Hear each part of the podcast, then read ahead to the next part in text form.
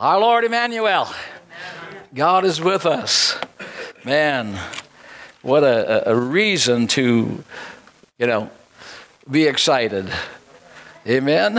Well, bless you this morning for venturing out in the cold. It would be easy to just turn the fireplace on and, you know, get some hot chocolate and, you know, and watch the preacher on TV. Uh, you're going to get to watch me just with no hot chocolate. So, all right. Amen. God is so good and God is so wonderful. Thank you. That's what Brother Dave, uh, I love to hear him sing. And what a song, you know, that little town of Bethlehem. And, and that's why, uh, you know, this season that we're celebrating, and uh, while it isn't just a seasonal celebration, you know, we pay special attention to it at this, this particular time. So, just before we get into the, this morning's message, I just want to welcome everybody, and we're glad you're here. And if this is your first time, we, you know, just uh, we, we uh, cherish your presence and your worshiping with us. And God bless, man. We see all these young people that all over the house. I mean, that's just great. I got to let the kids go, don't I? Maybe there's maybe they, they left the kids all home. I'm not sure, but uh, didn't bring them out. I've got to let the kids go this morning. Thank you. Thank you, teacher. Can I share, please? You can. Yes.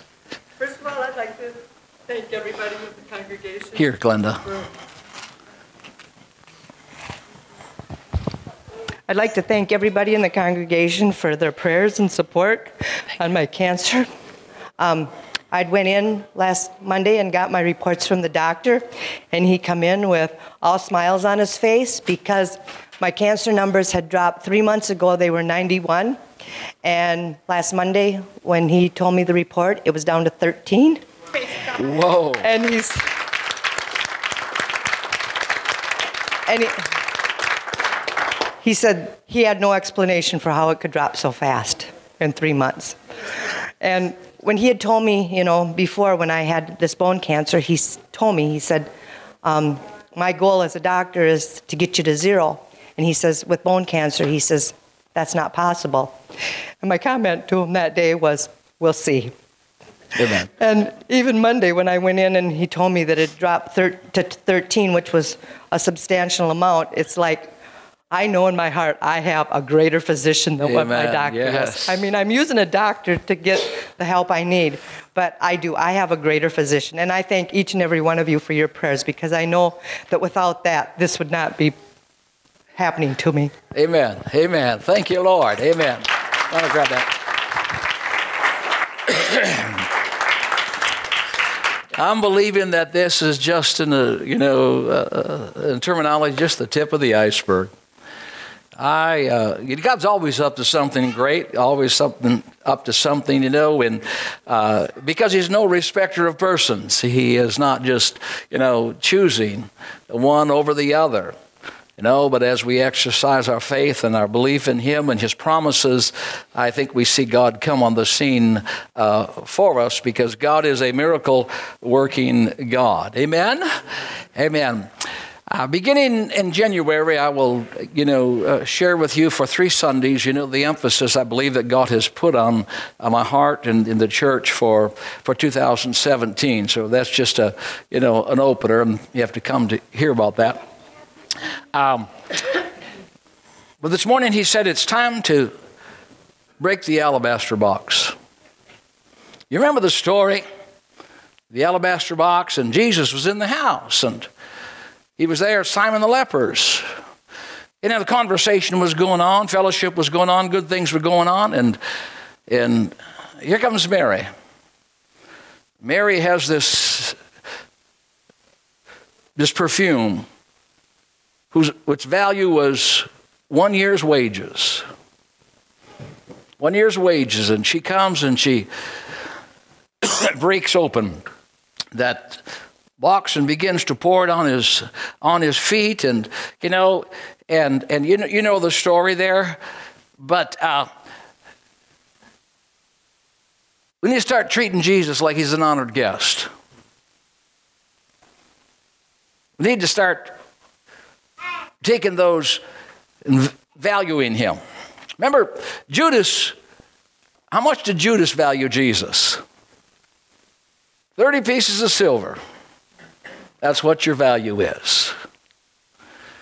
But Mary took her life savings, her whole treasure, and she said, This is how valuable Jesus is. And she began to pour it out, her gift. And so, whatever that is, I'm not talking about, we're not taking an offering, I'm talking about finances, okay? But I'm talking about that you have a gift, you have an alabaster box, you have something in your life that God has put there, God has given to you, whether it's gift or ministry. You got to open it up. You got to start breaking it out because the house needs it. It honors Jesus. Because when she broke that alabaster box, that perfume filled the house. And so everybody in the house become a beneficiary of that fragrance that was going on and, and taken there. And so we don't want to minimize, you know, and think insignificant of what's in your box. If you'll just break it, if you'll break it in honor of the Lord, if you'll put value on Him, you know, you're going to see some, you know, evidence of it, and you're going to enjoy the fragrance yourself. It's not just the house, but you're going to enjoy the fragrance also. You know, and coming up now in this marriage uh, uh, couple checkup, this is uh, Jolene and Brian are going to break open the box of couple checkups for us, you know, and, and uh, today's the last day. You get to sign up. Now, uh, we still got a pen and paper. We can still get signatures, all right? And, you know, it's your relationship have to be in bad shape to have a couple checkup. But, it, you know, we're just checking it up. You know, you need to check it up because you might be thinking one thing and she might be thinking another. And all of a sudden, we're going to disclose, you know what I mean? The difference in the thinking. And we're going to put together and it's going to harmonize and are going to be better you know, in relationship because God's a God of relationship. And because the husband and wife is a, is a reflection of Jesus Christ in the church, we need to know how that's going. Amen? Did you know that that relationship, how your relationship is going with humanity is how it's going with Jesus? Jesus, or John said this he said, How can you love God whom you've not seen and not love your brother whom you have seen? Uh oh. I mean, you, maybe their own rational, own, own reason you can get around it, but that's what the word says. So he, he seems to parallel that, you know what I mean? That level. If your true relationship with the Lord, you know what I mean? can be itemized by your true relationship with your brothers and sisters in Christ. Amen? Hallelujah. So, anyway, uh, God is good and He's moving. Father, thank you for this morning, for this season, for this time. And we bless you and we give you praise and ask you to, ask you to help us, Lord, this morning with the delivery of your word in the celebration of your birth. As we talk about the birth of Christ and the things that happened, it's, it's my heart that we would find application for it and understanding how God might be working miracles for each of us. Because the birth of Christ and the events that surround it are filled with miracles and divine setups. And yet, from a close picture, many people did not see it or, or recognize it. And so, as we share this morning, you know, uh, I hope that it will transfer to a fact that somehow you'll see that how God works and is working and discover that with relationship to your own life. Or what is a miracle? It's an extraordinary event manifesting divine intervention in human, fair, human affairs. And that's what Christmas is. That's what the birth of Christ is. And uh, uh, so we need to ask ourselves where is the line to see Jesus? And which line are you in? Seven year old boy was in the shopping center and he noticed all these children lined up to see Jesus, and in his own personal innocence, having been taught that Christmas was about the Christ child and celebrating the birth of Christ, he turned to his mother and he says, I see the line to Santa, but where's the line to Jesus? And when you go into the shopping centers or wherever you're at, it's Happy holidays. We need to line to Jesus. We need to be people who line up. I have no problem with taking your kids to Santa, all right? But we need to line to Jesus. Amen?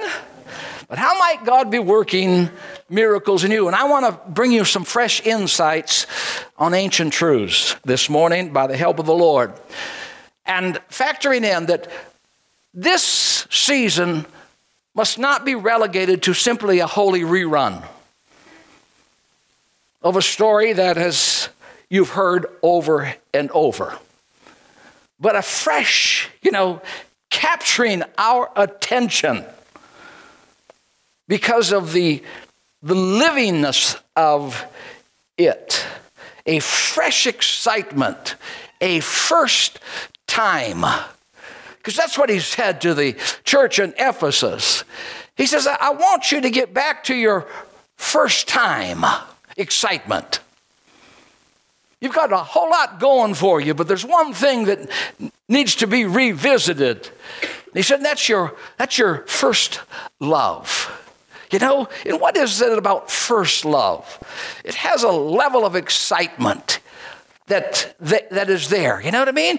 You know, uh, just where you're uh, just totally consumed by it. And so this morning, there's a book that was written that carries these thoughts, but I did not take my thoughts from that book, just the headings. The miracle of the moment, the miracle of the message, the miracle of the method, and the miracle of the manger. And so this morning, I want to look at the miracle of the moment first of all. What we discover is that God is in charge and in control of history. If you put up the passage of Scripture from Galatians chapter 4, Matt. When the fullness of time had come, God sent forth his son, born of a woman, born of, her, of the law. So you notice that fullness of time means when it was complete and fully developed. In other words, all pieces in place, the stage perfectly set. God said, Now's the time. Now's the time. Obviously, you know what I mean? In the waiting period, many had kind of given up hope, weren't anticipating. Same thing is going to happen in the second coming of Jesus Christ. Is because, you know, they say all things continue as they are. They're not noticing the changes and the transitions that are taking place. And so all of a sudden, the expectation, he says, is not going to be very high even as it was with the birth of Jesus Christ. Because we live in a world of instantaneous, everything is instant. And there's a pleasure that happens with this instant. You can order something, you know, and next day it's there. You don't have to wait. Patience is no longer, you know, a necessary thing. But you know there's a power of patience? There's a power of patience. James says that let patience have its perfect work. Let it finish itself. That's what God is doing when He set this thing up for Jesus Christ coming. When the fullness of time had, had come. Yes, it wasn't just a matter of coincidence or chance, but divine plan. The right time, Jesus was, was born. See, the world wasn't always instant. No. You used to order something, it could take two weeks, three weeks for it to get there. In fact, this instant coffee didn't come into being until the 1960s. Fast food appeared in the 1970s. And now everything is so fast that you hit the key, you know, and it seems that the order has already left the warehouse. But relationships don't happen that way. No. Relationships take love, compassion, and, and time. Amen? Absolutely. And so the miracle of the moment, the setup, the divine setup of God, we often only see when the event happens and not the setup that is taking place in order for it to happen. Always there is a setup that's taken place, the right time for Jesus to come. There was religious bankruptcy and spiritual hunger everywhere.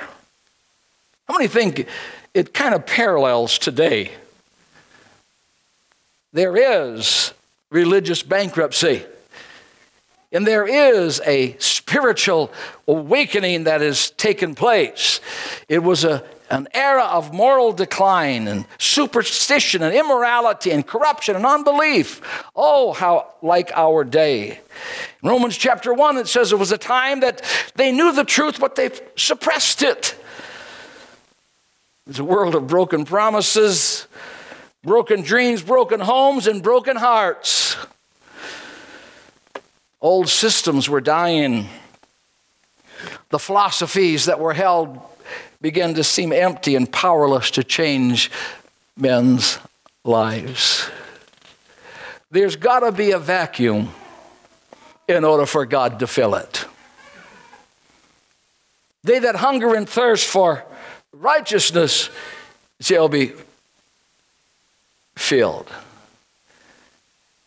A divine setup.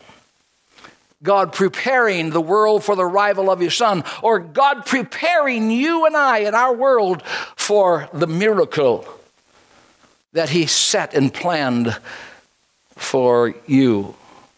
What are you expecting God to do? The miracle of the moment. Jesus himself raised this question What if I hadn't come? What if I hadn't come? Well, what if he hadn't come? The promises of God would be unfulfilled. The realities and the beauty of his grace would no longer or would not be with us the world would still be in darkness. There would be no bridge to span between our sinfulness and His righteousness. You wouldn't know God's love as you know it today. There would be no gospel being preached. There'd be no hope beyond the grave. And did you know, had Jesus not come, there would not be any hospitals or nursing homes?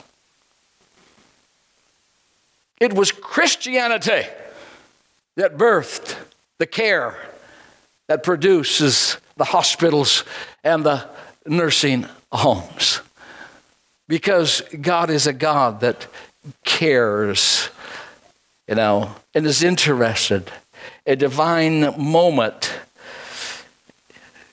God provides the right moment. He really does. God's plan for our lives unfolds in a progressive and supernatural seasons. To everything, there is a season. It was Jesus who said, Guys, you can recognize the natural seasons, but you're not able to recognize the spiritual seasons. So he wants us to up, you know, our, our, our, our seasonal perceptions to know that what season might be transpired and what might be on the horizon.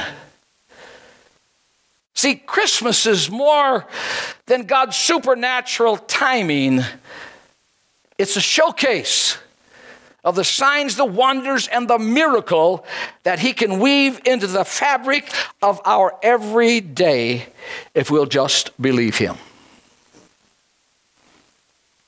Had any miracles lately? I mean, there should be some yeses. Amen. Hallelujah. You know what I mean? But, and I'm sure there are. But God's trying to show us what, what He can do. You know. And the miracle of the of the moment, just the right time, was just what you need at that moment.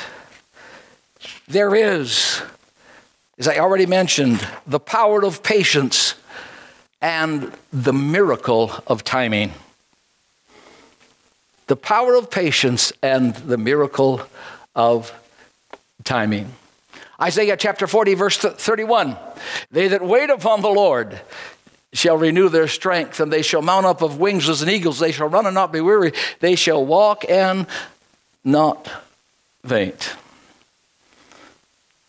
the power of patience and the miracle of timing. What's what we see here at Christmas time is the miracle of timing.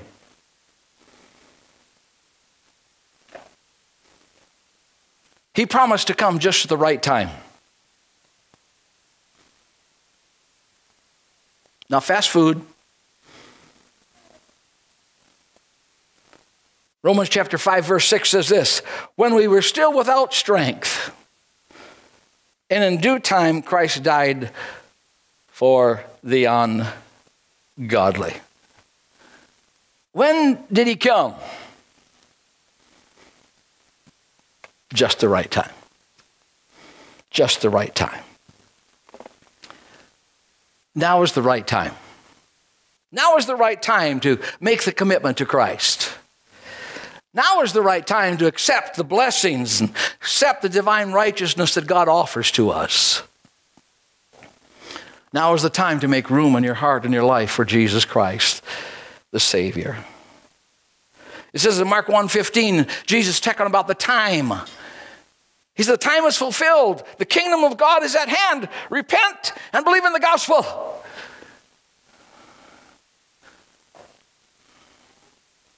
timing in our lives responding to the opportunity of that timing.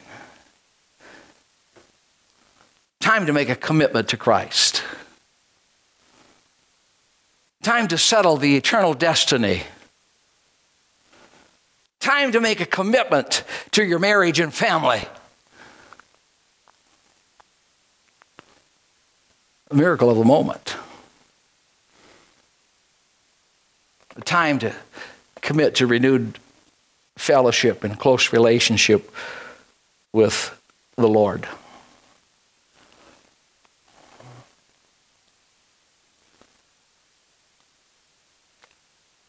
It'll be at the right time. It'll be at the right time. Because to me, he's slow.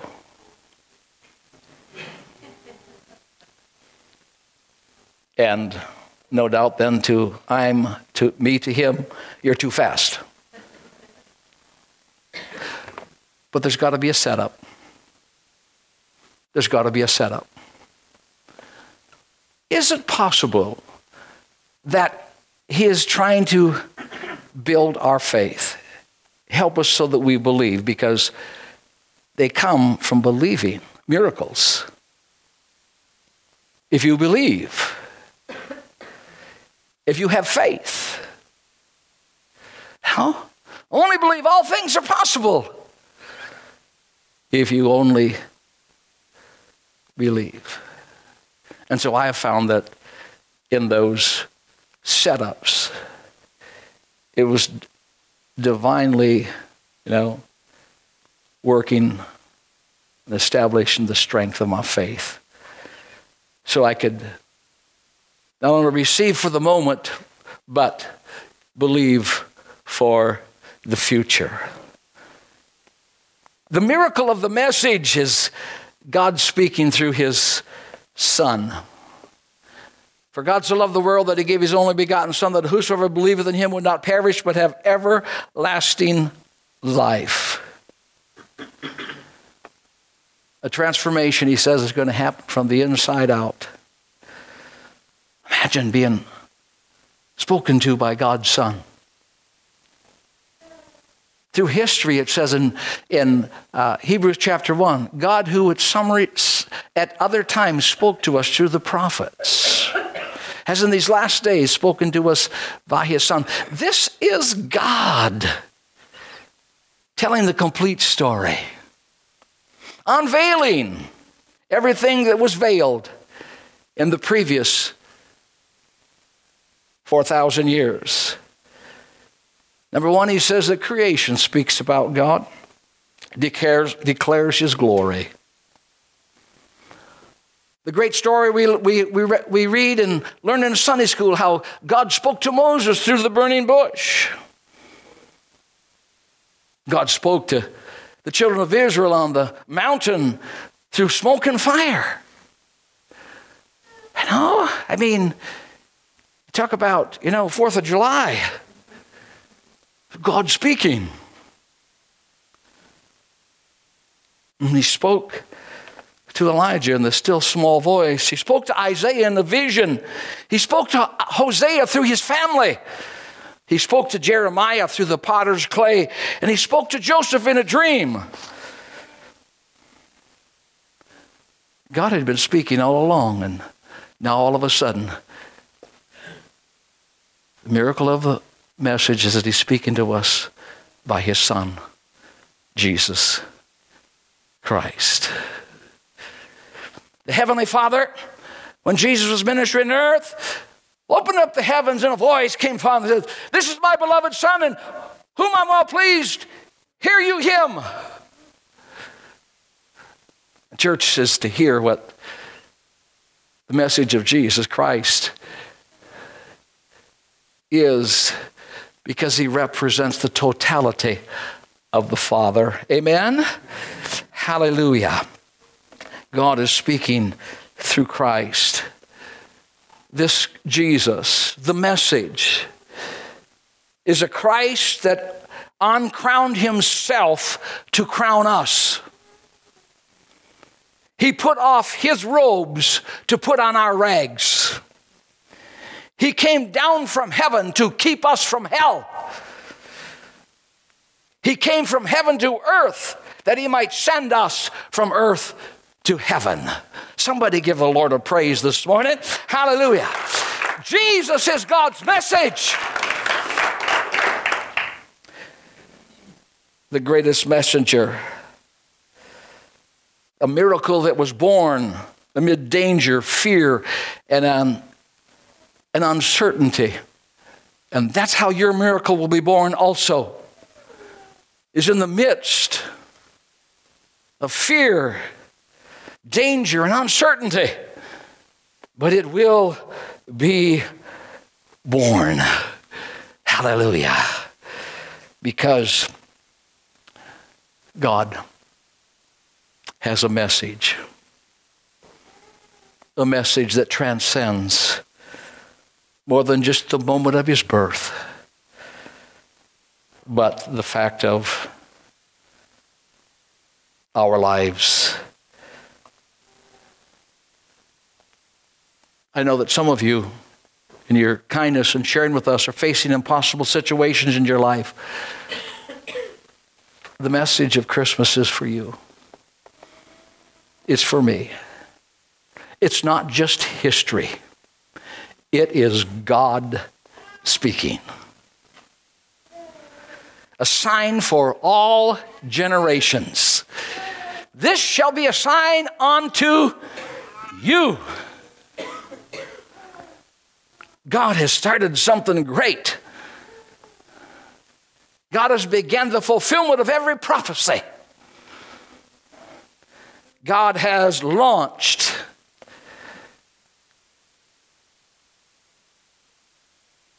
his complete plan. There's hope and help in Jesus. Then, how about the miracle of the method? The virgin shall conceive, and the power of the highest shall overshadow you. Surprising and unusual. And that's like God. God's method transcends us. It's hard for us to wrap our mind around how God does things. That's why the prophet Jeremiah picked up and said that God's ways were just, they so exceeded ours that we can't get a handle on them. We just can't figure them out.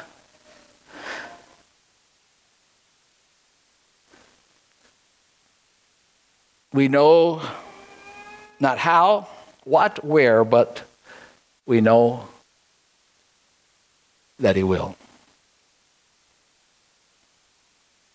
the miracle of the method.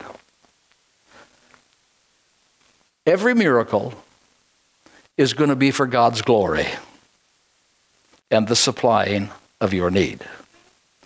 But the glory of God takes preeminence in it all.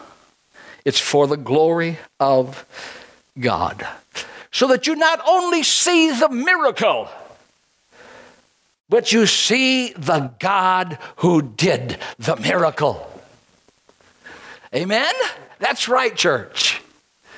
And we should rejoice and we should be captivated by the miracle. But the idea of every miracle is to see the hand that's behind the miracle. The purpose of Jesus Christ coming in the flesh is to see the God behind the coming in the flesh. For Timothy wrote, God was manifested in the flesh.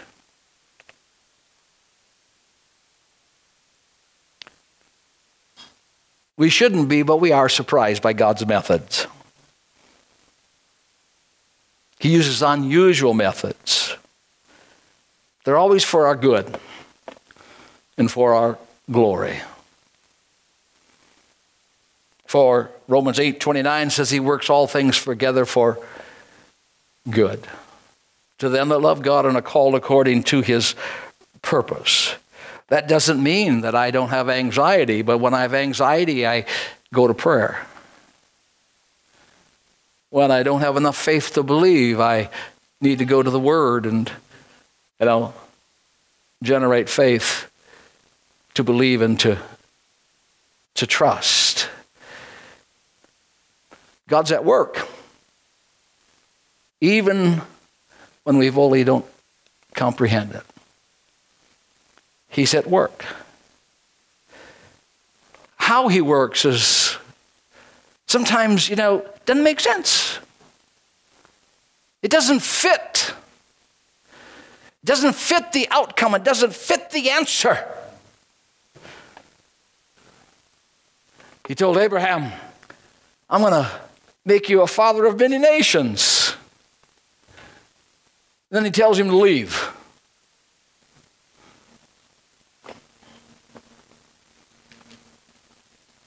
I think staying and getting started would be a better way to do it. But no, he tells him, I want you to leave and I want you to travel to another place. Does things different. He chose Joseph, the youngest one in the family, to become the savior of his family and a nation. He chose Israel, the the least and most insignificant nation to be his special people. He chose David, a shepherd. He chose him to be a king. Follow the procession in the progress of it. Even that which is written in Scripture. And then, you know, you can add your own pieces because you're familiar with life in general. How do you get a shepherd boy to be a king?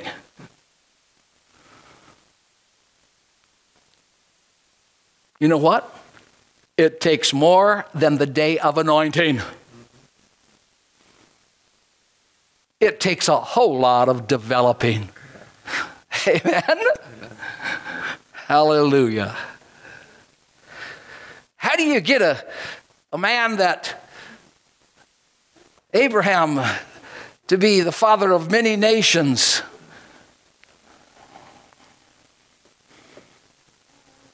Well, you have to challenge him. You put him in some on some difficult circumstances and situations, and like it's not going to happen. And when you remove every natural means by which it could happen, you make him too old and you make her too old.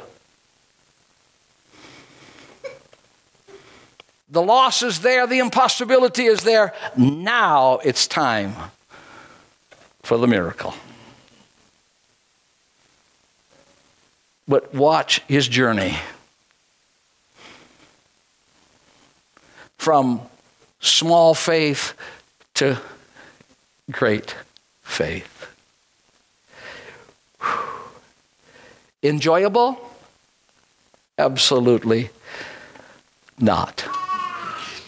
But a miracle, nevertheless, because God's method. Let me tell you my wife and I's love story. Just a little bit of it, not a lot of it. You know, I had an eye for her. And of course, you know, there's 12 years difference in us. And, and so, practicality, this is out of bounds, okay? In the general, you know, thinking of people. I mean, I'm quite a bit older than she is, you know. She is just a kid. And of course, her, her, her father, bless his heart, you know, it's the way he saw it too. And I don't, I don't blame him, you know. Yeah, no, that old guy, you know what I mean? What's wrong with him, you know? So, but anyway, so you know, I, I really liked her, but but all of those things, you know, were hindering me, and because I was okay with, you know, just being single at that point, and too. But anyway, so there was a, a youth conference that was going to go on in a different city. And uh, some of the young people, young ladies from our church were going, and, and, uh, uh, and they asked Janice to go. And uh, so she was going to go. And she did go. But here's what went through with my mind she's going to go and she's going to meet somebody. Now, that's not a difficult method, but it was a method that worked. I said, I better get my foot in the door. I better get my foot in the door. So I, I made the move, you know. Not to marry her, but, you know, just to start dating and go out. method. I don't know what a method it takes for God to get you from here to there to the plan.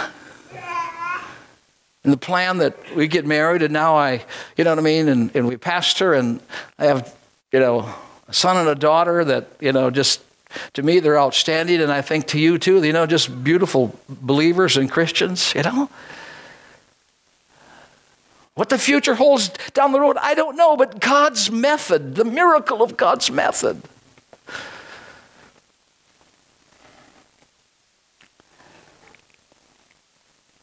God gets us where He wants us to go. And then, let me talk to you about the miracle of the manger. The miracle of the manger. God's delivery system. God's delivery system. There's so much that's wrapped up in this. Uh, the manger that, you know, uh, that may enamor us, but there's so much truth that's captured there. And I have a lot of notes, and so if you just allow me.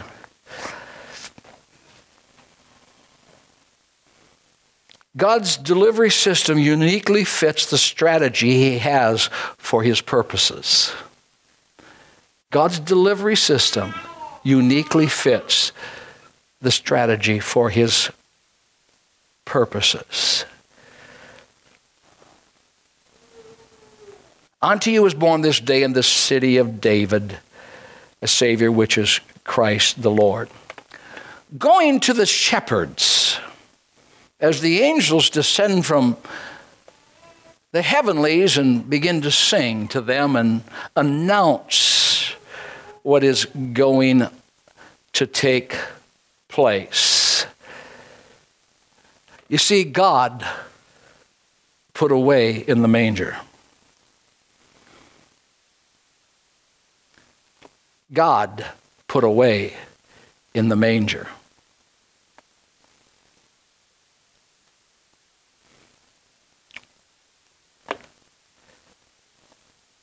Why did God choose those shepherds? What is it about the manger? Well, let me tell you. Hidden in the scriptures is a revelation of it. Number one, who were the shepherds? They were not just any shepherds, they were certified shepherds. Certified shepherds in this respect that, that you know, in order to have lambs offered as sacrifices, they had to be without blemish. Every one of them had to be without blemish they not only they had their own uh, use and own birthing system that watched over those lambs in order to prevent them from becoming defective by virtue of their own activities, by virtue of their own just daily lives. So, these shepherds were not just any shepherds, they were certified shepherds to validate that the lamb was without imperfections. Now, when the lamb would be born, when the little baby lamb would be born, those caretakers would take the, the little lamb and literally wrap it in swaddling clothes or rags. Why? To protect it from hurting itself. As it's, you know, finding its legs, as it's finding its, you know, have you ever seen one? Boy, they just get excited. But the idea is in order for a lamb to be a sacrificial lamb, it can't have one blemish. It can't have a scar on it. It can't have a bruise on it.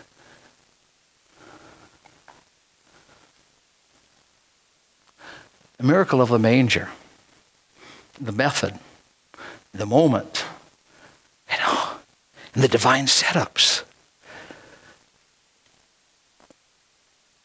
And so these shepherds, they were part of that operation.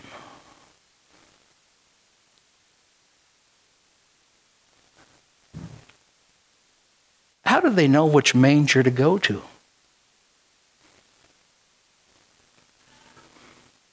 Think about it. They did not have a star, and the angels did not tell them. They knew which manger to go to because there was only one manger or cave or stable in which the uh, sacrificial lambs could be born. Only one place. And it is Micah chapter 4 in verse 8 that reveals this to us the tower of the flock. And so when the angels went ahead and said, You shall find the babe wrapped in swaddling clothes, lying in a manger, they were familiar, they knew that there's only one manger where that took place. And so, therefore, they could leave the hillside you know what I mean? And go directly to the right manger and certify that he was a lamb without spot and without blemish. Oh, hallelujah. The miracle of the moment, miracle of the method, the miracle of the message, and the miracle of the manger. God's delivery system. Don't know how. But God has a ask my musicians to come delivery system for you. Absolutely a delivery system for your miracle.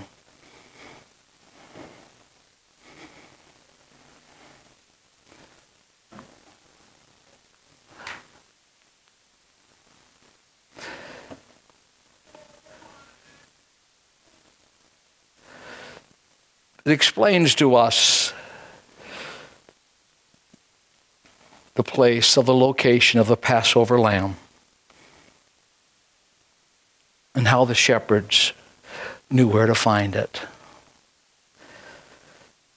It explains why you shall find the babe wrapped in swaddling clothes and why the shepherds knew where it was. God put away in a manger sin that has always separated, now there's been made a way. Not only a way for our life in relationship with Jesus Christ, but did you know that it also affords to our relationship with mankind? Absolutely.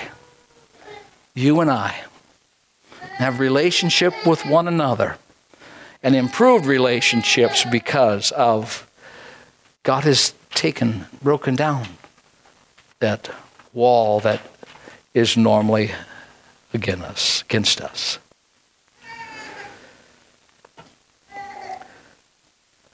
Notice how it, when the wise men came, now they've come at least two years down the road.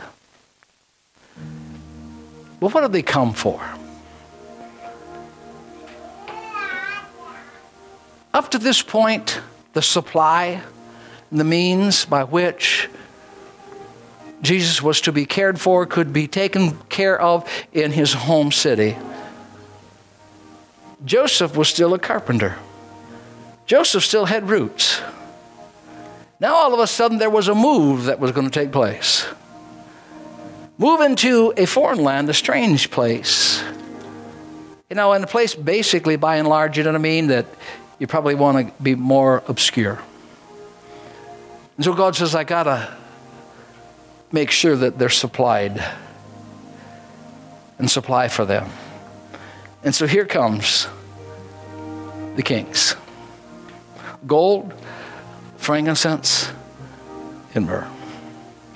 Fitting for a king, but also enough to live in Egypt in exile until he calls his son out of Egypt, which he did. And the census called him out of, out of Egypt.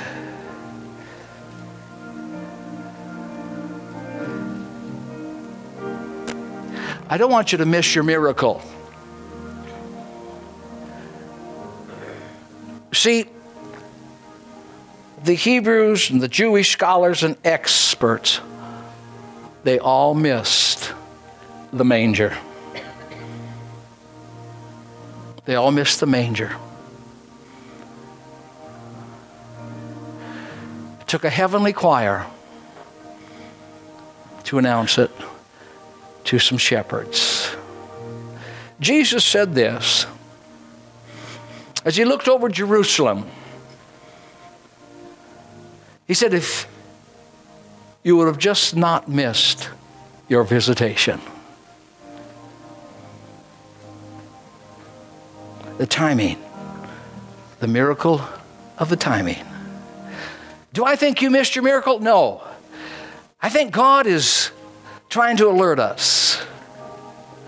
He's trying to quicken us so that we can begin to see the divine setups. Begin to expect, you know, the methods different than what we maybe have associated it with. The problem was that they stumbled over the fact that Jesus, being a man, could be God. Oh, we don't want to stumble over, you know what I mean?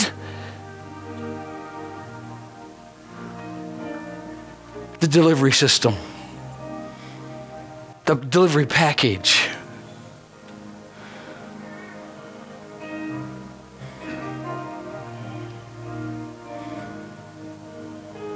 A virgin shall conceive.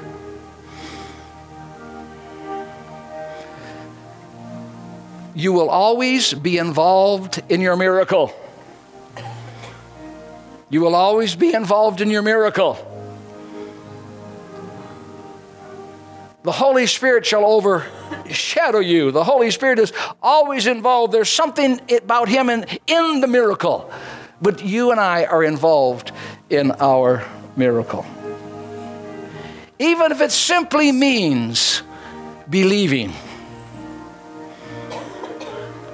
Closing with this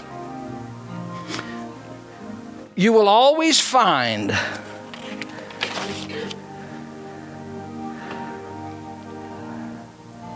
that Jesus will meet you at the manger. Always at the manger. That place, that heart, that's cold and dark and dirty.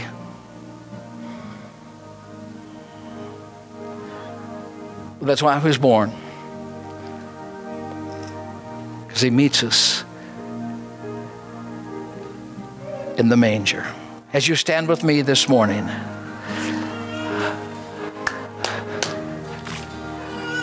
we must not be passive spectators.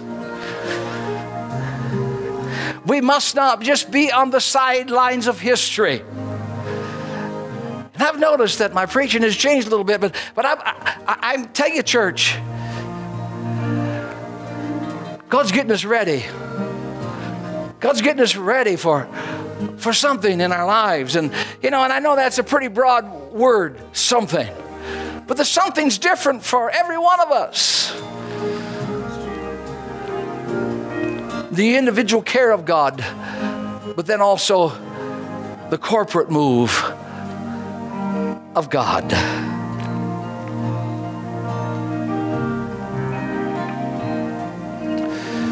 Decisions that we make determine our eternal destiny and our earthly directions. Our eternal destiny and our, etern- and, and our earthly directions. When you receive Lord Jesus Christ as your Savior, you believe in Him and, and you ask and recognize that you're a sinner and that and then you repent of your sins, you know what I mean? Your eternal destiny you know what I mean, has changed and God secures it. But then we make decisions that, you know, determine earthly direction. Earthly direction. As Mary stood there and the Holy Spirit, you know, or the angel Gabriel began to talk to her and said, Listen, this is what I want to do. And this is how I want to use you. After a few conversations, you know what I mean, and trying to get a little more information, I don't know how much of it she understood.